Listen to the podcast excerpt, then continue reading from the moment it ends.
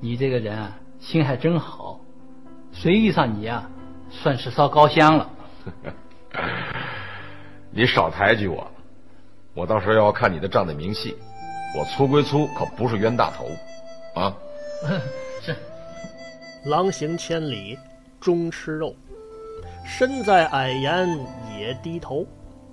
东郭先生告诉咱，行好也别当冤大头。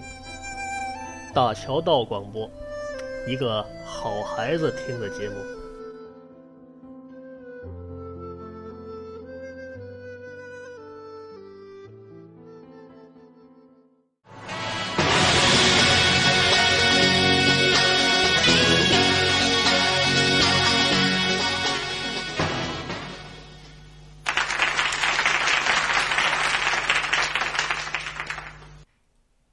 津津有味，天天乐道。感谢收听这一期的津津有味大桥道，各位街坊邻居啊，各位粉丝朋友，这个过完年一上班啊，各方面的这个 case 都涌上来了啊，活儿比较忙啊，活儿比较忙。有的人还问了啊，怎么这个出节目一点都不勤呢？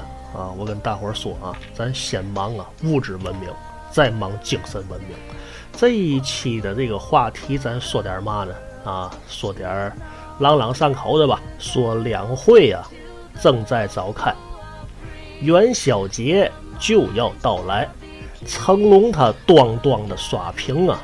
迪士尼推出了动画大白。咱先说这个两会啊，有个委员啊，冯骥才是咱天津人。这个大冯老师呢，历来呢就让我比较佩服，啊，人家个儿也高，学问也高啊，像那个三寸金莲啊，啊，这个神鞭呐，啊等等吧，作品不计其数啊，而且在这个天津的民俗文化上面呢，有独到的这个见解、造诣和建树啊。这回的这个两会啊，啊，大冯老师啊提出来了。说他比较佩服日本、韩国，佩服日本、韩国的嘛呢？人家大冯老师佩服日本、韩国的文化策略，啊，这个四号的时候啊，这个冯老师啊，就说直言不讳的说啊，我非常佩服日本、韩国，他们拿自己的传统文化当命。反观啊，咱们这边啊。从文化策略上来讲，到这个文化的这个前瞻性啊，呃，应该向人家多多学习啊，嗯，不要惊讶呀，端午节被人家申报了，人家从上世纪七十年代就开始筹备。冯老师建议呢，叫政府搭好台，让人民创造文化。说这一句呢，咱们可能啊，这个。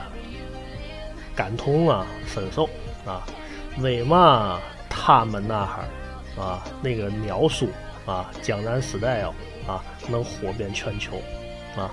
为什么说他那哈儿韩剧啊，让咱这边的大姑娘、小媳妇啊，甚至说这个大姨、老奶奶啊啊，天天的这个追啊？还有很多吧啊，还有很多，比如说啊，一些韩国的这个文化现象啊，他说什么几乎吧。啊，有头有脸的名人呢，都跟他那儿啊，这个这个啊血统有关系啊，这些都归于啊文化战略。比起啊这个呃船坚炮利啊这些个文化啊这个软实力，也应该得到重视。不说完了韩国了吗？这回咱说说日本啊，说这么几种啊这个。所谓的文化名片啊，第一张文化名片呢是樱花，原产地在哪儿呢？原产地在咱中国的喜马拉雅山脉，在秦汉的时候，宫廷皇族啊就已经种植樱花了。这个呢有文献记载，距今呢是两千多年前的栽培历史。当时呢中国呀万国来朝啊，日本呢。非常羡慕中华文明的这个灿烂辉煌啊，对这个樱花呢也非常喜爱，于是乎呢，把这个樱花呢带回日本，随着这个中国的建筑、服饰、茶道、剑道等等一并啊带了回去，啊，这是第一张文化名片。第二张文化名片是和服，十九世纪末啊，以前称作吴服，哪个吴呢？口天吴啊，一听这个词儿就知道了，是吧？这跟韩国的那个首尔啊，汉城的意思一样啊。后来它不叫吴服了，叫和服啊。呃，这个称谓呢是源于三国时期，魏蜀吴嘛啊。魏蜀吴、东吴啊，与日本的商贸活动啊，啊，那时候是非常频繁。因为呢，这个日本呢比较青睐中国的丝绸纺织品。那个时候呢，啊，它这个和服啊，跟咱们呢这个东吴的这个吴服是非常有渊源的。第三张文化名片讲的是相扑啊，街霸里边那相扑叫本田呢。秦汉的时候呢，叫脚底啊；南北朝的时候呢，叫相扑。大约在唐朝的时候啊，由中国传入日本。第四张文化名片呢是木屐啊，木头鞋呀，中国有，日本有，连那个荷兰都有。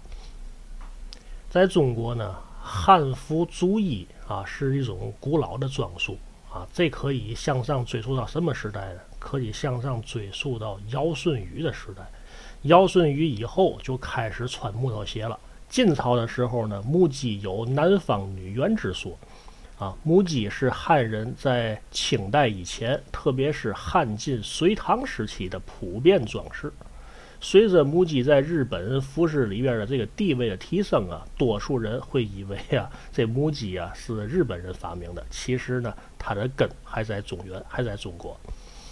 下面再说茶道，从唐代开始，中国的饮茶习俗就传入了日本。到了宋代呢，日本呢开始种植茶叶，制造茶叶，啊，到明代真正形成了具有他们自己特色的日本茶道。日本的花道最早呢源于啊中国隋朝。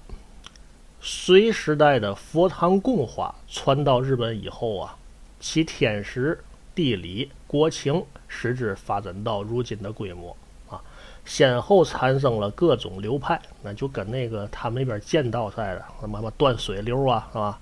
什么乱七八糟的啊，就说给自个儿起了不少名字。这个流派繁多呢。其实就跟咱这字号是一样的啊，有了门派，有了字号呢，更利于啊文化的这个推广和发展。再说榻榻米，啊，呃，我给人家这个啊装酒店呢、装酒楼的时候啊，爱用榻榻米啊，也爱用原木啊，樟子松、欧松、奥松啊，榻榻米啊。一般爱用这个，为什么呢？啊，就喜欢它这么一个这个天然啊。呃，现在很多榻榻米卖的挺贵的，是吧？嗯，其实呢，我以一个门内人的这个呃口吻啊，负责任的说啊，大多数啊，它既啊源于中国，又产于中国。你所谓的呃买一些个所谓的什么进口的啊，进口的，我告诉你，它绕一圈又回来了。啊，这个榻榻米呢，起源于中国汉朝，发展啊，并盛行于隋唐。在唐朝的时候啊，传到日韩等地。现在呢，咱们国家的这个西安皇室的古墓里边啊，就有榻榻米系列的这个这个墓葬品啊，也有呢相关的这个记载。到后来呢，唐代以后啊，凳子呀、高脚床啊啊这些个啊比较盛行了。呃，尤其呢，这个家具到了明清以后呢，啊，中国的这个家具呢，有了更多的这个光彩啊。这个后边再说。再说点嘛呢？再说点儿，对，最后他们这张文化名片啊，跟我要说的这个正月十五闹元宵啊还有点关系。怎么呢？都是吃的啊，不单都是吃的，叫嘛呢？叫沙西米生鱼片啊，这个杨柳青讲话了，叫生鱼片啊。这生鱼片怎么讲呢？在中国的这个文字记录啊，可以追溯到周宣王五年，即啊公元前八二三年啊，叫做什么呢？叫做快。先秦时候，咱们中国人呢，把这个生鱼啊，生鱼，呃，用这个葱啊、芥，能做成了这个酱来调味，蘸着吃啊。咱们的成语啊，脍炙人口，也是啊。由此而得的。以后呢，这个随着这个他们那边派人呢，对吧？呃，把咱这儿这种吃法呢，就学走了。为什么说他能发扬光大呢？哎呀，岛国嘛，啊，他那儿鱼生来的也方便，所以说呢，这个生鱼片儿啊，包括寿司，呃，席卷全球，啊。呃，你说这个中国餐饮呢，在这个国际上啊，也算享有盛名。但是呢，这个寿司啊，不能不提人家日本人经营的成功。你看，有很多电影啊，这个日本啊都有意识的啊推广他这个寿司啊，在电影当中啊，就好像那种广告植入 似的啊，因为它这也是文化名片儿。呃。刚才说了这个杨柳青啊，生鱼片儿啊，下面谈一谈呢，咱们明天啊，正月十五闹元宵啊，呃，明天大清早晨起来就坐汽车，我记得好像是六六四六四二吧，六四二呢，你从滨江道坐，一直呢就能够带您到这个杨柳青的广场啊，它好像是下午吧。开始啊，这个有这个花灯啊、彩街呀、高跷啊、灯展之类的啊。上午去呢，连逛逛啊，逛逛石家大院啊，啊，逛逛那边的这个呃一些个啊好玩的地方啊。我明天有空的话呢，可能就去啊，这个背着相机呢，照两张这个照片去。要是没空的话呢，就去不了了啊。简单的就咱市里呀。啊，找个找个有灯的地界照两张就得了。刚才不说了吗？两会啊正在召开，元宵节即将到来，成龙他咣咣的刷屏啊！迪士尼推出了动画大白，在两会上呢，嗯，看到张照片啊，是这个成龙啊，陈老师。还有这个赵本山赵老师啊，两个人都比较低调啊，非常低调。这个还是说有一种声音呢，比较吸引咱。谁呢？嗯，冯小刚啊。早晨起来呀，嗯，看个视频啊，是张泉灵啊采访冯小刚。大致什么意思呢？就是冯导说了，冯导说。我呢有两个很好的作品，一个夜宴啊，一个一九四二。无论呢从美学上还是从深度上都非常好，但是呢没有得到啊观众的认同，甚至得到了观众啊和行内人的嘲笑。最后冯导来句嘛呢？这帮人我他妈不伺候。看那个视频呢，反正印象也不深啊。这个话是没错，至于有没有口头语儿呢？这个恍惚了啊，也许有，也许没有啊。反正搁冯导那性格，他卷人也不是一回两回了，有口头语儿啊也很正常啊。看人嘛，看人家有能耐的那一部分有没有口头语儿啊，这个不重要啊。咱就说这个吧，嗯。对自个儿的这个作品呢有自信，啊，就是不能说自个儿的作品不好啊。有不耐看他的作品呢，人家不伺候，这也对。叫嘛呢？叫水三千呢，我取一瓢啊。这个客观上说也挺好的。不过呢，咱举个例子啊，说唐宋时候啊，有很多词人啊。一些个词人呢，经常啊往返于啊茶楼酒肆儿啊，甚至说大花船之上啊，这个在青楼啊，这个妓馆里边啊填诗作赋啊，那时候啊，这个算是什么呢？啊，名妓嘛，都懂点儿这个诗词歌赋。很多才子呢，是左手啊搂着粉头，右手啊拿着酒盅啊，呃，腾出阔来呢，拿住拿着管毛笔啊啊，刷刷点点，笔走龙蛇。这样式的，就说创作呢，极其的呃随意啊，也极其的不尊重他这个工作。但是呢，很多啊，这个流传千古的诗句，都是在这种状态下做出来的。左手抱着粉头，右手拿着酒盅啊，有空的时候啊，那个刷两下啊。这样时候呢，比如说李白斗酒诗百篇呢，包括白居易的很多诗啊啊等等等等，包括什么三苏啊、唐宋八家嘛啊，呃，都是这个状态。可是有的人呢啊，对这个工作呢，嗯，很重视，可以说对诗词歌赋很虔诚啊。先整衣冠后沐浴啊，焚香以后拿起笔来啊，憋了三天写俩字儿，憋了一个礼拜啊写了六个字儿。对吧？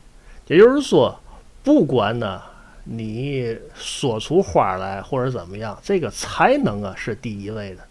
呃，包括画画也是，你画的画好，有市场，那就是好画。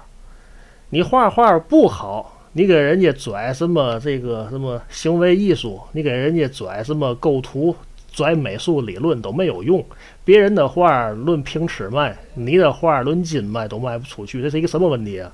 对吧？市场啊，算是比较客观的啊。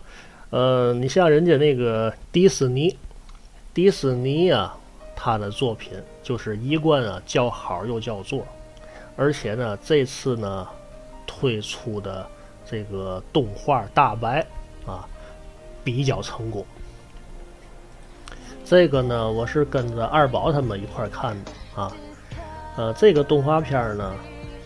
不愧于是迪士尼的作品，一开始啊就特别吸引人。开头的时候呢，是这个小孩儿啊操作的他的这个磁力小人儿啊，跟别人的机器人啊进行格斗比赛啊，里边呢还有这个赌博的这个细节啊。再往后呢，是这个小主人公啊，他的这个哥哥呢。在意外当中故去了，他发明的这个磁力小人机器人呢，被这个恶人呢所利用。这个孩子呢，通过他哥哥留下来的这个大白机器人啊，进行啊啊寻找真相啊，这个逮捕坏人并救人的这么一个故事啊。其中呢，这个呃动画模型啊做的很优美。啊，渲染的很到位，故事情节呢很抓人，啊，而且在这个里边呢，呃，调调动了这个孩子们啊学习科学呀这个兴趣啊，我觉得这是一部好电影，推荐呢，呃，大伙儿呢跟孩子一块儿看，过节了陪着孩子看个动画片儿，陪着老人啊吃个饭啊，还是以前那位领导人说的话。咱们呢，把自个儿的日子过好了，就等于啊为世界做出贡献了。至于说别人如何如何，那跟咱们家过日子没有关系啊。知识也是这样，整个知识多了，互联网上的知识太多太多了，你能都学过来吗？对吧？呃，还是呢，自个儿的家不长里不短，自个儿的事儿最为重要。啊，培养孩子也是啊，这么多这个呃知识啊，这么多特长，这么多艺术门类啊，难道都得学吗？啊，没有必要都学。世界名著里边啊有这么一句：有一天呢，这个华生啊问福尔摩斯啊，这个九大行星是吗？福尔摩斯说我不知道。华生说。你那么牛逼的人物，怎么能不知道呢？福尔摩斯说了：“这对我的工作事业没有用啊，对吧？”这句话呀，值金子啊！人的精力、人的时间啊，都是有限的选择一些个对你有用、对你的这个家庭有用的这个知识啊。这个是咱们啊教育孩子一个最关键的前提。好了，津津有味大桥道，咱们下回接着说。